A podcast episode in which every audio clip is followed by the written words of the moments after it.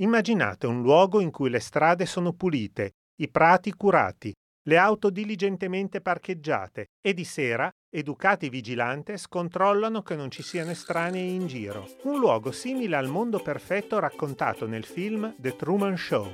Bene, benvenuti a Milano 3. Su e giù per le tangenziali.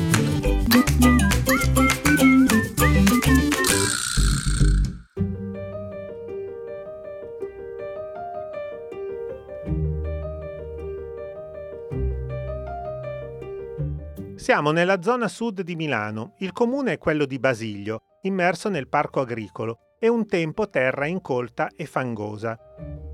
Oggi 14 ettari di quei campi sono stati trasformati in un complesso residenziale in cui tutto è curato nei minimi particolari.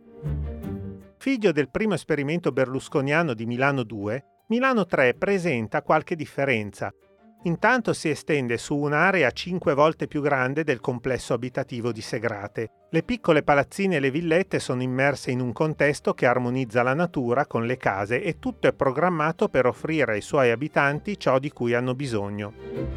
C'è la chiesa, c'è la banca, c'è il centro commerciale. Quel che manca a Milano 3 è ciò che viene richiesto dai ragazzi più giovani, qualsiasi locale per la vita mondana. Non ci sono pub, discoteche né cinema. Per fare qualcosa bisogna prendere l'auto e uscire dalle cancellate che proteggono tutta l'area. Ed è in questo momento che salta all'occhio la differenza più evidente con Milano 2, la distanza da Milano. Segrate ormai è inglobata nella cintura metropolitana della città e non vive l'isolamento geografico di Basilio, che invece è completamente circondata dai campi. Questo significa che in inverno diventa difficile psicologicamente percorrere quei 13 km che ti separano dal centro di Milano. Gli stessi abitanti di Milano 3 non si sentono milanesi al 100%. Sanno di abitare lontano come se il loro piccolo paradiso, e vi garantisco che lo è, fosse uno di quei posti in cui se ti chiedono ma sei di Milano Milano? Tu rispondi beh non proprio, appena fuori.